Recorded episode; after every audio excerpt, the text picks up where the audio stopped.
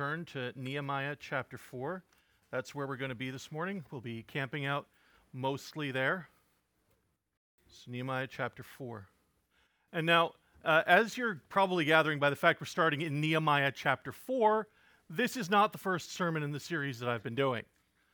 We've been actually going through the book of Nehemiah, learning things about God's glory and what God's glory means for us in our lives here, specifically through the life of Nehemiah. And if you'd like to understand a little bit more closely what I'm, what I'm trying to get at, remember that the Bible, when it's talking about things that, uh, that have happened in the past, is talking about God's big story throughout history. God's, uh, if you want to use the uh, big $5 university word, the meta narrative that God is talking about. Uh, Nehemiah is part of it. Abraham, Isaac, and Jacob, way back, are part of it. Peter and Paul are part of it. Jesus is the center of it. But we are also standing in part of it. So when we're looking at Nehemiah, don't just imagine that Nehemiah is some guy back in history that we can, you know, just talk about as if he's some abstraction. In a lot of ways, he's one of our brothers. He's someone who has lived a life of godliness in a period where it was difficult to live a life of godliness. And he's giving us examples and giving us signs of how God works. Now, since I've been teaching from Nehemiah, people have been sending me this little meme thing. Uh, I don't know if uh, you've probably seen it. It, it refers to, I'm not going to put it on the screen.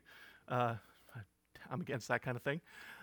But it refers to, have you ever heard of Donald Trump? Anybody here heard of Donald Trump? Okay, a few people are nodding their heads, a few people raising their hands. Yeah, okay, good.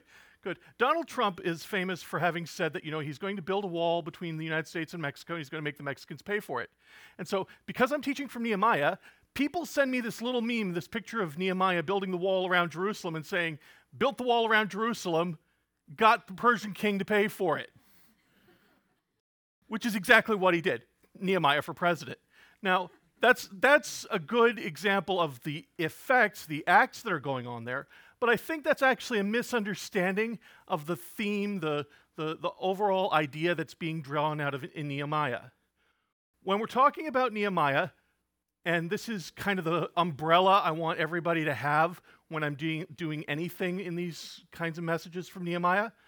Nehemiah is about how God, in his glory and in his faithfulness and his goodness, drives his people, helps his people, provides for his people, and helps his people to persevere. When we started, I talked about how God's glory, the awesomeness of God, and the promises of God drove Nehemiah to his knees when he heard about the problems that were going on in Jerusalem. So the glory of God helps his people, drives his people to pray to God. Then I talked about how God, by his sovereign action, overwhelms the king of the Persians to actually provide Nehemiah both with the time to go to Jerusalem and build the temple, uh, build the wall. Actually, the temple was Ezra. Sorry about that. But to build the wall around Jerusalem. And God provided for him and gave him safety and gave him strength and gave him favor with the people that he was going to be talking to. All of that was the second message. And then I talked about going through Nehemiah chapter 3, probably one of those chapters that you skim over because it's just a big list of names. I talked about how the glory of God helps people to work in favor, work for what God is doing among them. And I said also that because it's God's work, because it's working through what God has called them to, there is no such thing as a mundane job. Yesterday, uh, I watched as uh, the work crews here, the people, the people of the church, came together to work and do a whole bunch of menial tasks for the church. I watched how you know a guy who teaches at the Marine Institute was sitting on the on the lip of a of a uh, well, holding a little a little pipe for about what half an hour, uh, just so that it wouldn't fall down. And an- while another guy from the Marine Institute just came down and put a, some kind of uh, thing on the end of it. I don't know. I have absolutely no technical skills when it comes to this thing, but it looked like a fairly menial task to me. You want to know something interesting about that fairly menial task? If that was done for the glory of God, that was one of the most important things that you've actually ever seen people do. It's something that's remembered before the throne of God. It's something that gives God joy. If the, something menial is done for the glory of God, it's not menial. There's no such thing as insignificant work in the kingdom of God. That doesn't happen. And so, if, if you're called to stand up in front of people like this and preach God's word, which is an amazing blessing, that's great if you're called to, as I saw this morning, pick up little uh, punched holes off the floor in the library to make it look a little cleaner, that's glorious. Not because it's ind- independently glorious in itself, but because it's participating in the glory of God. And right now, I've got kind of this thing going on in my head while I was preparing this sermon, I mean, one of the things about focusing so much on the glory of God is that you, God sometimes gives you visions of just how glorious He is, just a sliver of it, because if He gave me the full thing, I'd explode. But you, you, begin to feel a bit of the glory of God, and you're feeling right now, I'm trying to explain it to you, and I'm trying to say it to you, and I'm only getting at least a, little, a little sliver of it. So, you know, bear with me a little bit. I'm, I'm feeling a little inadequate on this point my desire of, above all of this is to just draw your eyes away from the things that we're doing here and remember that the things that we're dealing with are above everything. They're, they're in Christ, they're in God, and in that, because we're looking towards God, because God is the overall value, nothing is, nothing is menial. Now, today, we're going to have to deal with something probably a little bit more um, depressing in some ways. You see, one of the things that Christians like to believe, especially here in the West, is that because we're Christians, because we're good people, most people are going to like us.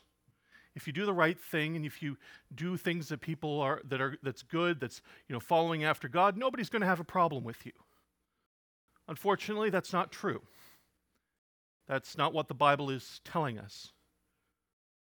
Um, Matt Chandler, in one of the conferences I went to, uh, said, said that this I, you need to prepare your people to suffer. And honestly, this message is going to be about a little bit about that. Because let's look at Nehemiah chapter 4, verses 1 to 9. Now, when Sanballat heard that we were building the wall, remember Sanballat was the guy at the beginning who really got mad when Nehemiah came and because he was bringing favor to the Jews? When Sanballat heard that we were building the wall, he was angry and greatly enraged. Now, get that idea just how angry he is. He's repeating it angry and greatly enraged.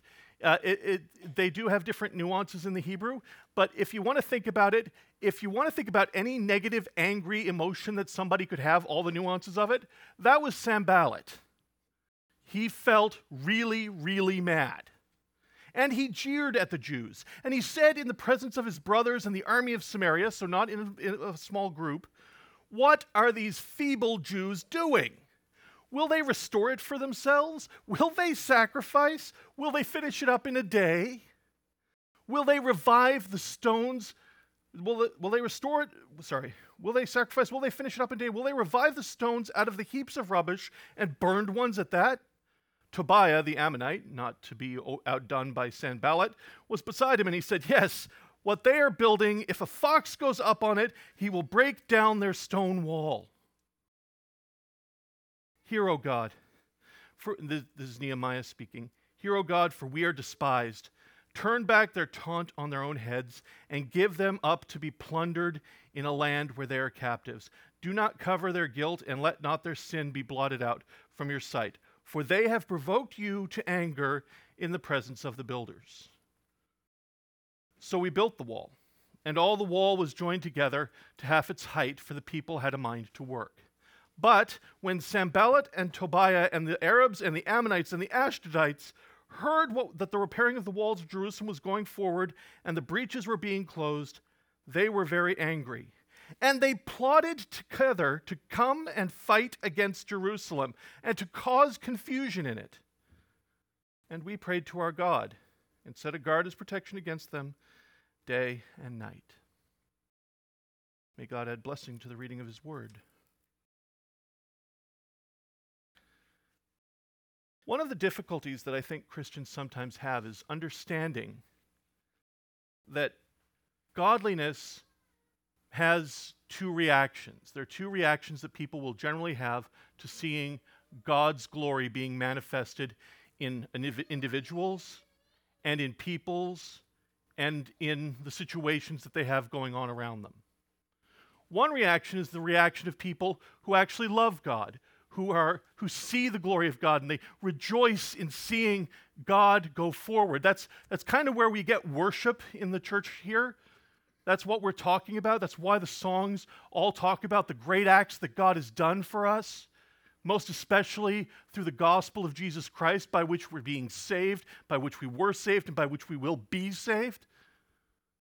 That's the first reaction, the reaction that most Christians, most people who've been moved by God will have. But that's not the reaction most people have. And those of you who became Christians later in life know what the first reaction is because you've had it. The reaction that I had when I first learned about, the godly, about godliness, when I saw people being godly around me, around me uh, I kind of fit with Sanballat. Angry and greatly enraged, indignant, spitting nails, because these horrible, horrible people were doing things that don't make any se- doesn't make any sense. And they're saying things about me that I don't want to believe. Because I was a sinner. I enjoyed sin. And because when people tell me that what I'm doing is wrong, I didn't argue with them. I didn't, you know, like look at what they were saying and try to figure out, okay, maybe they've got a point. I got mad. And that doesn't happen all the time because, you know, honestly, we don't always talk about the things that God tells us. We're not always living in full glory of God. But when you have God working deeply in your life, people who don't know God really don't get it. And they never will. Because in some cases, well, actually, in all cases, there are two completely different values going on here. One value, those of us who have been who've come to the Lord, who have seen his glory, who have accepted Jesus Christ's righteousness on our behalf, his death vicarious death on the cross, we see God and we see glory. We see beauty.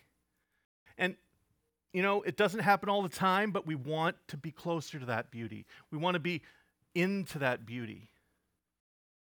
But those but when we haven't seen that as beautiful, when we don't see that as glorious, we see it as an affront, as an attack on us, as something that's designed to tell us that we're wrong, that we're terrible people.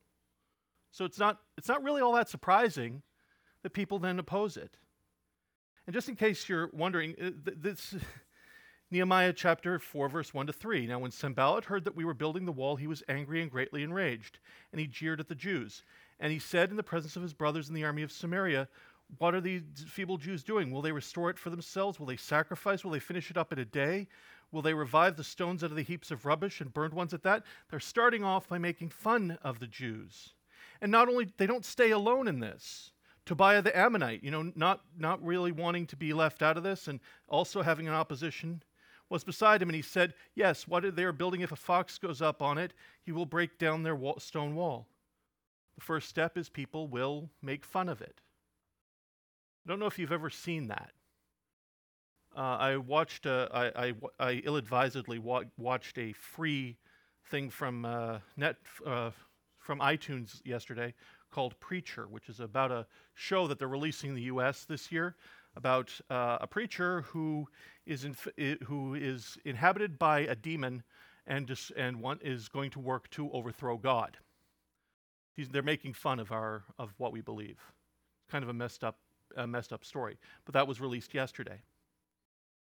Um, if, you talk, if you're a Christian in most parts of the world, or most parts of the West anyway, and you go to go to school or you go to places, one of the things that people are going to do a lot before they know you're a Christian is make fun of Christianity. I don't know if you've you've had that experience.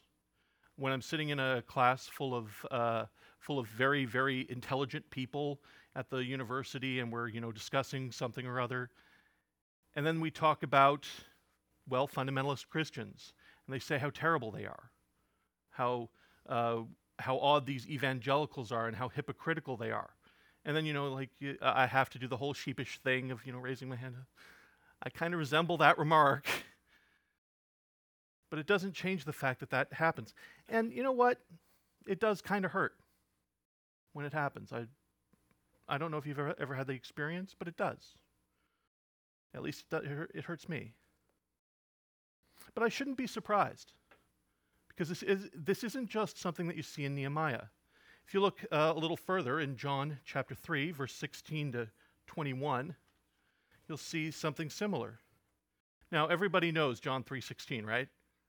It's, it's on football games, it's on the placards that people have all over the place. For God so loved the world that he gave his only Son, that whoever believes in him should not perish, but have eternal life. We can put that on a coffee cup, right? Let's keep reading. For God did not send his Son in the wor- into the world to condemn the world, but in order that the world might be saved through him. Beautiful example of this. Whoever believes in him is not condemned. This is the gospel. If you believe in Jesus Christ, you are not condemned. But whoever does not believe is condemned already, because he has not believed in the name of the son, only Son of God. And this is the judgment. The light has come into the world, and people loved the darkness rather than the light because their works were evil. For everyone who does wicked things hates the light and does not come to the light, lest his works should be exposed. But whoever does what is true comes to the light, so that it may be clearly seen that his works have been carried out by God. You see, there are two different reactions to God. If you know God, if you know that you have nothing to fear before God, that because Jesus, through Jesus Christ you have nothing to hide away from God when you walk before Him, there's no reason to stay away. Friends, if you are a believer this morning, if you know Jesus Christ, there is no reason for you to be scared right now.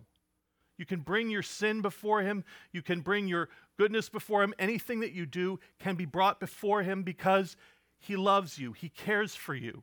The sin that you have, He will help you to fight, and you can actually have victory over it. The, the good things that you do, you can bring before Him as praise items to Him that will be quickened in His glory. And that's good and that's noble. But let's face it, if you don't know Jesus Christ, honestly, you do really have a lot to fear right now. Because your sin isn't paid for by Christ if you don't believe in Christ. And because of that, and obviously people are not going to like it. This, this is why Jesus is not really a very popular man in the modern world. Because he does tell you that things are wrong. Things that we as a culture believe are right. You know, the, the world that I live in, if I say that I am pro life, people think I hate women. That's something that you'll see in the news. You, they, they'll say that you hate women's rights if you think that an unborn child should be saved. Um, now, to be clear, if abortion is not the worst sin in the world, to be clear, uh, lots of people have gone through it and repented afterwards. God still saves people. You can bring any sin before Him. If you're in Christ, you're safe.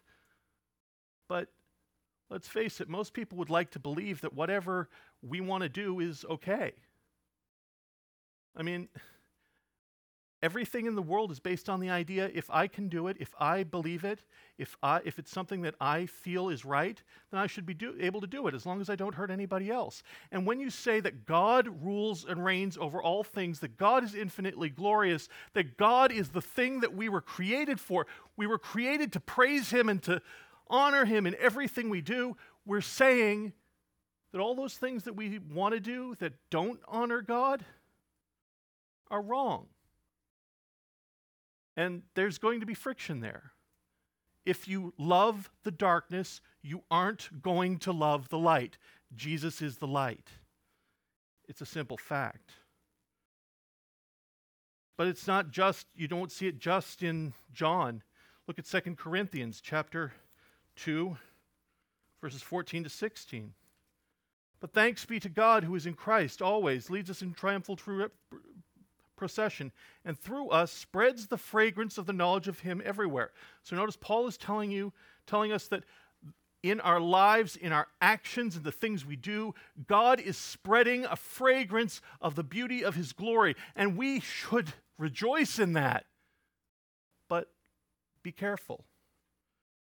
Because that fragrance isn't sweet to everybody. For we are the aroma of Christ to God among those who are being saved and among those who are perishing. So, wherever we go, we spread the fragrance of God. If you're in Jesus Christ, if Jesus Christ is by his Holy Spirit living in you and changing you and making you act certain ways and think certain things and love everyone in the ways that it's, we're called, you will be a fragrance to others. To one, a fragrance from death to death and the other a fragrance from life to life. By the very nature of living in the glory of God, the people who are enemies of God's glory are going to dislike you. Be that's not great things to hear, but that's actually the fact. Or let's go to back to Matthew chapter 10, verses 24 and 25. Jesus speaking again as he was in John chapter 3. A disciple is not above his teacher, nor a servant above his master. It is enough for the disciple to be like his teacher and the servant like his master. If they have called the master of the house Beelzebul, how much more will they malign those of his household? Friends, if you live in Christ, expect opposition. It's going to happen A friend of mine asked me during a Bible study recently, why, what happens if you don't feel any persecution or opposition? And, and, and I, there's only two answers to that. Theoretically, you only know Christians. You only know people who are real Christians, who are saved by the blood of Jesus Christ, and who are, uh, who are working in and, and you know living Christian lives. If that's, if that's true, you're always going to be the fragrance of life to life because everybody around you know, sees Jesus as life. They know God. God is sweet to them. The light is beautiful to them. They seek after it. And they'll love you for it. Or, this is the more difficult one, maybe you're really just not much of a fragrance. So, the fact is, we will face opposition being in God's glory will bring opposition. It's just the way it is. We don't live in a world that is in submission to God. Jesus calls this world ruled by the prince of the power of the air, Satan. This is not home for us. Not yet. We should expect opposition. Nehemiah faced opposition. Nehemiah knew that opposition would come because, well, he was in a time where the opposition was pretty clear.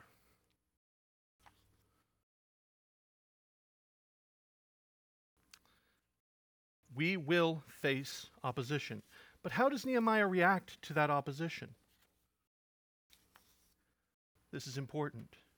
Now, before I do this, I should tell you that Nehemiah is not, uh, when you read the book of Nehemiah, don't think that Nehemiah is the hero of the book of Nehemiah. I know his name's on the title. When you see the name of Nehemiah as the title of the book, it means that he's the subject of the book. The hero of the book is actually God. Nehemiah is just a dude. He's like us. He has to go through things, he has to live things, he has to live the ways we live. Now, look at the reaction that he has. Uh, this is verses 4 and 5. Hear, o, hear, O our God, for we are despised. Turn back their taunt on their own heads, and give them up to be plundered in a land where they are captives. Do not cover their guilt, and let not their sin be blotted out from your sight, for they have provoked you in, uh, to, the, uh, to anger in the presence of the builders. Now, what's happening here? Nehemiah feels the jeering, the opposition, the things that are being said negatively about him and about his people, and he reacts as well. Most of us would, to be honest. At least I would. Uh, I, I, don't know if you've ever, ever had the experience of being, you know, kind of bullied. When you're being bullied, you don't really think, "Oh well, I really hope God saves this bully and you know turns him to turns him to salvation." If you do believe that, that's great. But honestly, in my own sinfulness, that's not exactly what the way the way I would believe. I wanted God to smite them. I really did. And that's essentially what Nehemiah is saying. I, I want God to smite these people. This is not Nehemiah being his best. It's one of the greatest things about the book of Nehemiah. You see Nehemiah actually writing down what he's actually thinking. Not the best thing overall if he wants, if Nehemiah wants to be considered a, a, nob- a noble person, but it's good for us to see what God does through people. He is angry. and he doesn't want to, he doesn't do what Christ actually does tell us to do, which is to pray, to love those who persecute us, to pray for our enemies Instead, he actually wants uh, things to happen. But notice the way that he thinks about it. Verse 5 Do not cover their guilt, and let not their sin be blotted out f- from your sight. For they have provoked you to anger in the pre- provoked you to anger in the presence of the builders. Now, uh, just aside for a moment, footnote.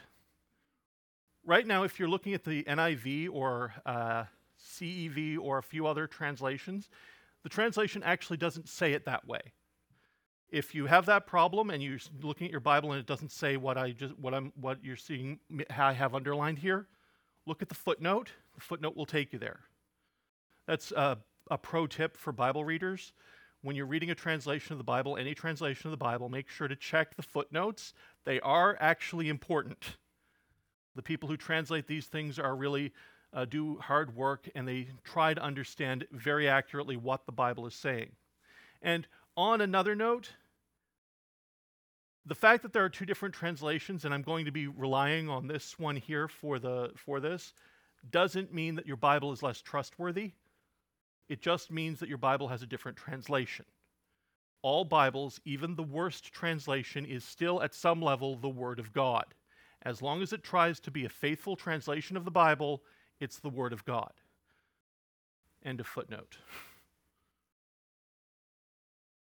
Notice, though, that the part of the reason that Nehemiah is angry is for they have provoked you to anger in the presence of the builders. Nehemiah is not just angry because they've attacked him, not just angry because they're saying he's saying they're talking smack about the wall, He's angry because they're undercutting God's glory before the builders.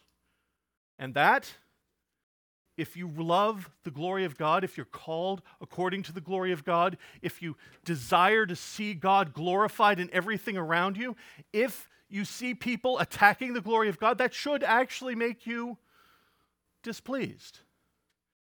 If you go back to Nehemiah chapter 1, verses 4 and 5, you'll see a little bit more clearly that this is the heart that Nehemiah has. When he's beginning his prayer before, to God, just when he heard the problems that were going on in Jerusalem, he said, As soon as I heard these words, I sat down and wept and mourned for days, and I continued in fasting, fasting and praying before the God of heaven. And I said, O Lord God of heaven, the great and awesome God who keeps covenant and steadfast love with those who love him and keep his commandments.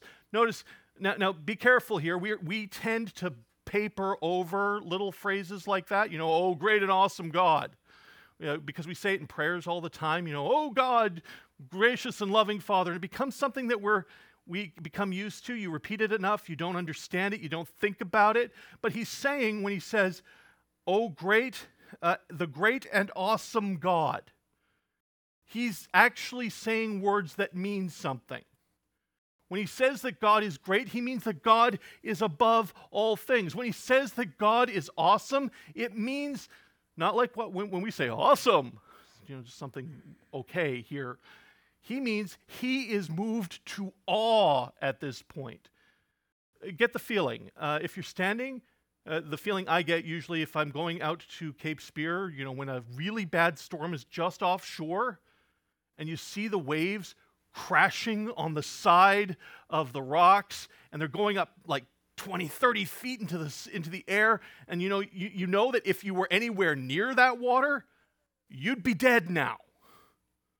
The water is just powerful, it's beautiful, it's majestic, it's doing great things. The, the feeling you get if you're standing at, uh, at the edge of Niagara Falls or at the edge of the Grand Canyon, something that's great and big and powerful and dangerous. Something that me moves you to awe. When, the, when, we, when I say that, that's what Nehemiah means by awesome when he thinks of God, when he looks at the God he sees in Scripture and knows personally through prayer, he knows God to be awesome. And that's the way he's praying. And so, get, get the way he's then reacting to the way that other people are talking about God. The fact that they've been saying negative things about what, what God can do through his people. Um, I'm not married. I'm imagining, though, that if I was married and somebody talked smack about my wife in front of me, he better duck because he's getting about a right hook followed by a left hook. That's what's happening. I don't, I'm not very strong, but that's what's happening. You don't talk smack about my, uh, about my wife around me. Well, in some ways, Nehemiah is saying, You don't talk smack about my God around me because I love my God and I desire to be like him, and everything that I see is beautiful and valuable around me, that's my God. You see, we need to be this kind of people because this is how Nehemiah gets through this. Because look at what happens right after this. Instead of just uh, verse 6, so we built the wall. It's a very short phrase, but it's a very simple one. Facing the opposition, facing the negativity, facing the things that people are making fun of them and undercutting them for it, they don't respond by saying, well, maybe if we make the wall a little smaller, they'll like us. Maybe if we stop the wall and we have some, you know, uh, resp- uh, responses with the people around us, we, we, we'll have meetings and stuff maybe we can, you know, negotiate something out. They don't say, we really hate these people, so we're going to fight after them and beat them up, and then they'll let us build the wall because we've, we've overcome them. Ha ha ha ha ha. That's not what they do. Instead, they just build the wall. You see, there's a, there's a way that godliness works through faithfulness in the face of opposition while you may actually feel anger, while you may feel the negative things around you, while you may be insecure about what God's doing in your life around you, you still remain faithful. Because God is at work. You don't need to get angry at other people and, you know, eh, you may wish things bad, bad of them with God, but you know what? You're not going to do negative things to them because this is in God's hands.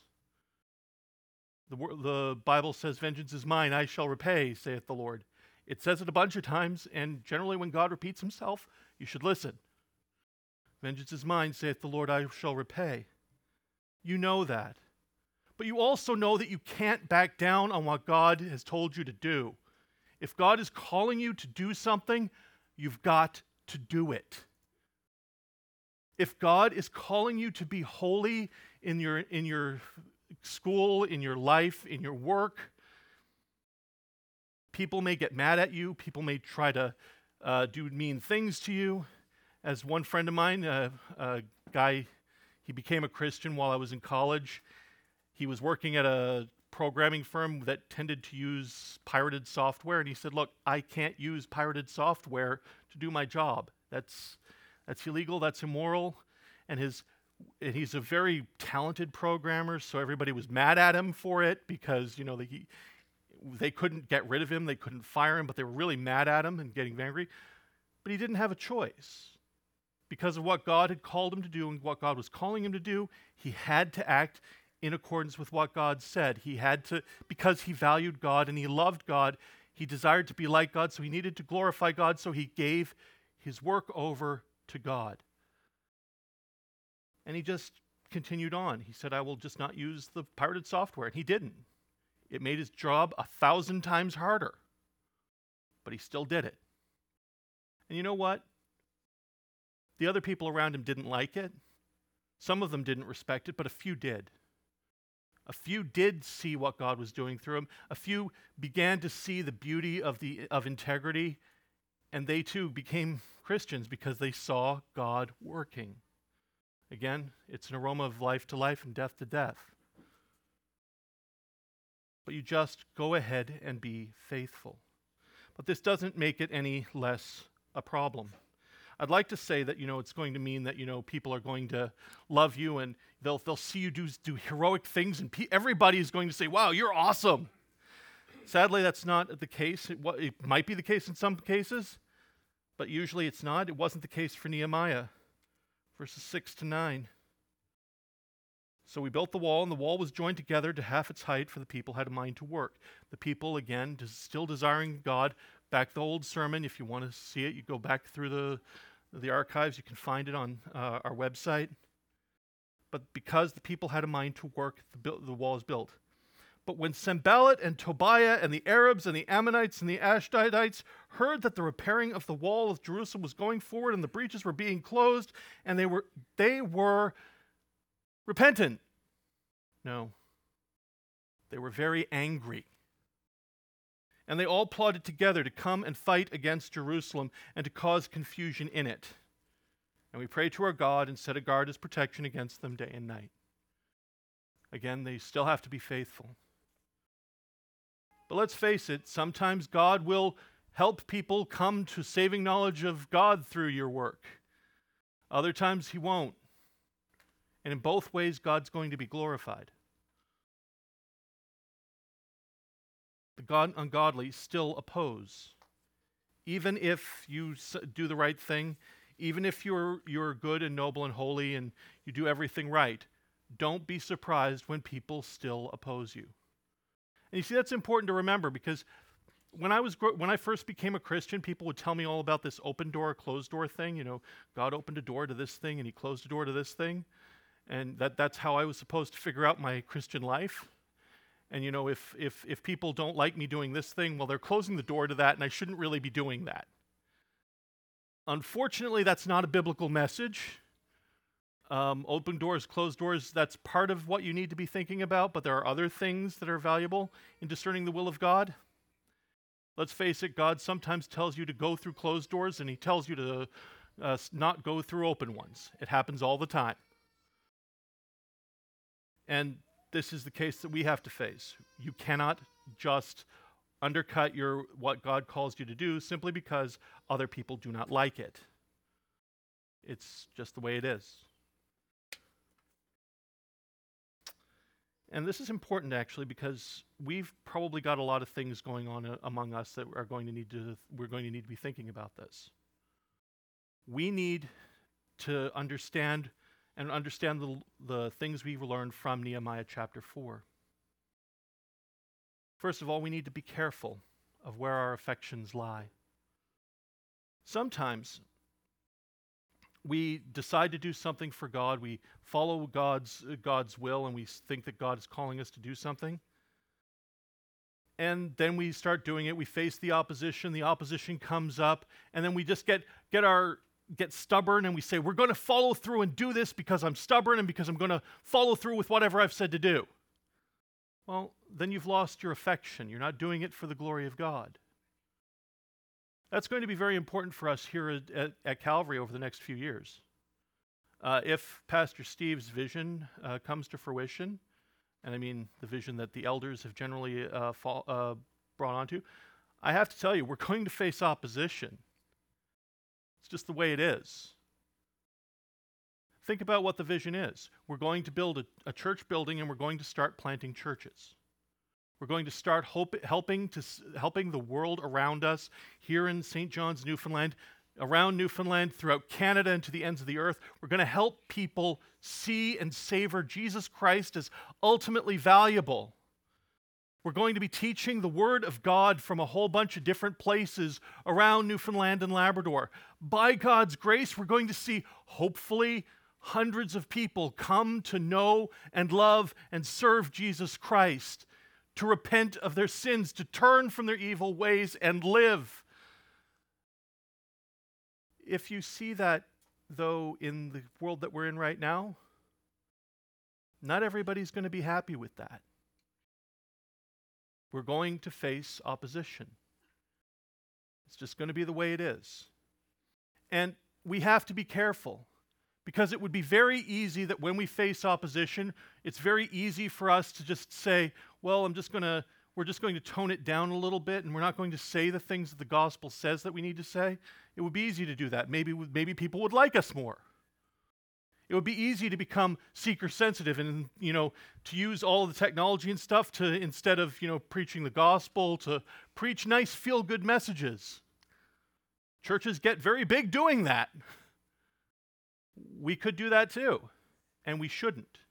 That would be evil. We need to st- keep following Jesus. It w- could be easy for us to become very angry at the world around us, to become angry at the people who, have, who are oppressing us and who are opposing us, and pretending that they need to be overwhelmed and we need to use the law against them and we need to use our voting power against them so that we can change, the, change everything and leave them not any more saved than they were before, just opposed to us.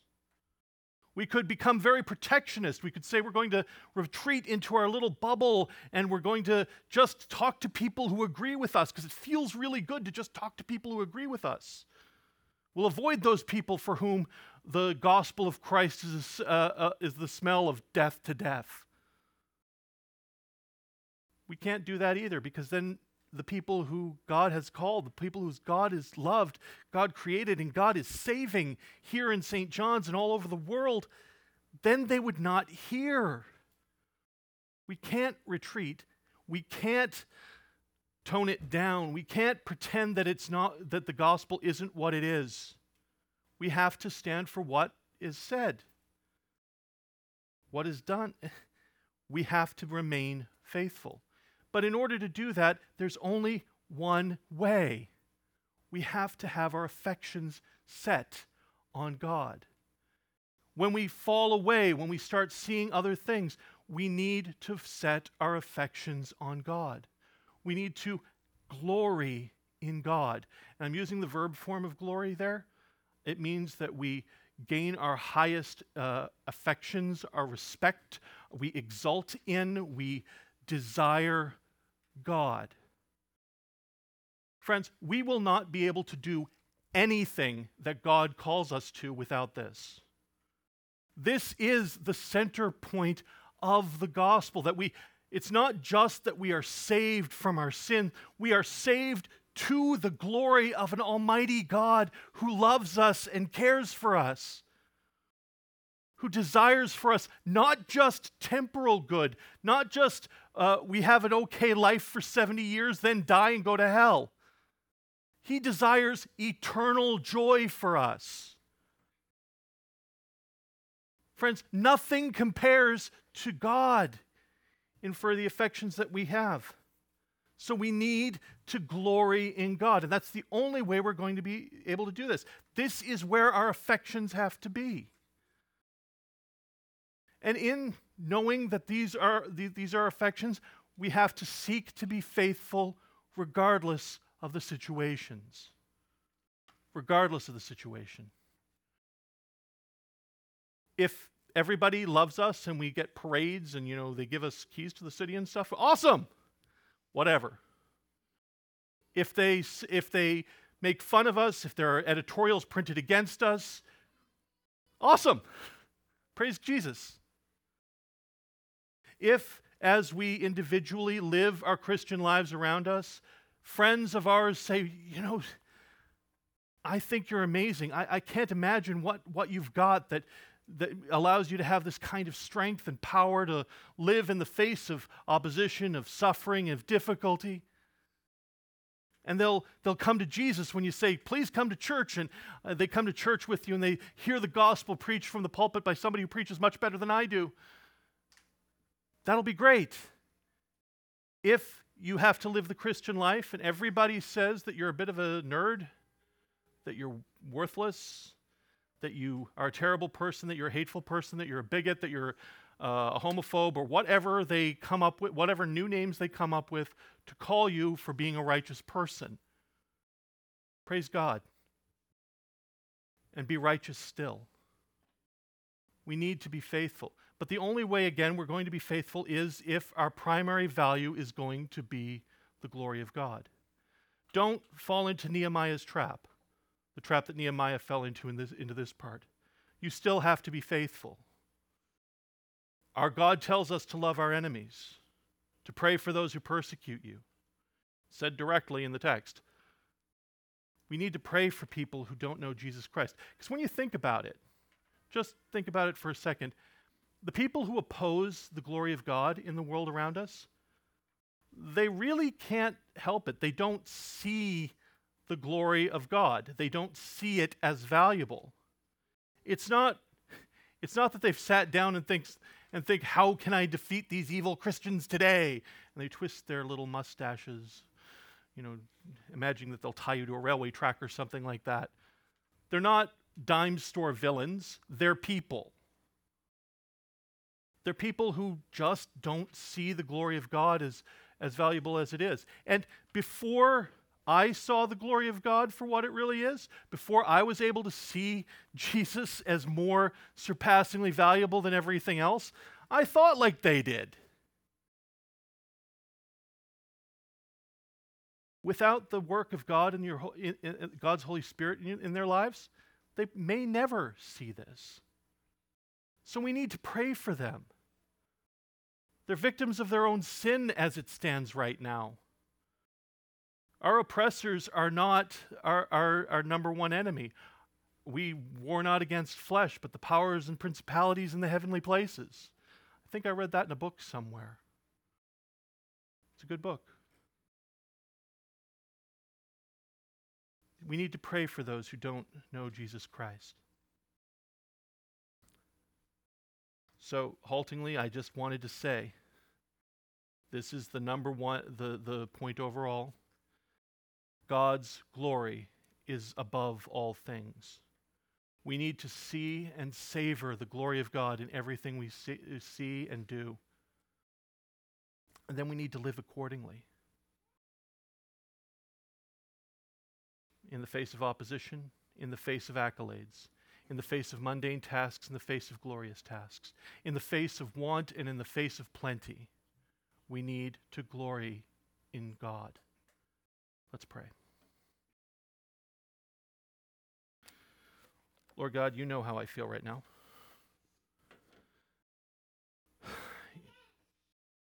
You know that your word is ve- living and active, sharper than any two edged sword, that it cho- cuts between the marrow and the flesh, that by your grace you are going you are going to work things that I can't even imagine among us. Lord God, I pray that the people here have heard a much better sermon than I preached. I pray that the things that you are teaching us, that the things that you see valuable are going to be graven in our hearts. Lord God, give us a vision for your glory so that we can live the life we're called to live. Lord God, where I've said stupid things, I pray that you'd forget it, that you'd help us to forget it. Because in all things, we want to praise you. We want to know you. We want to love you. We want to live for you. And all God's people said, Amen.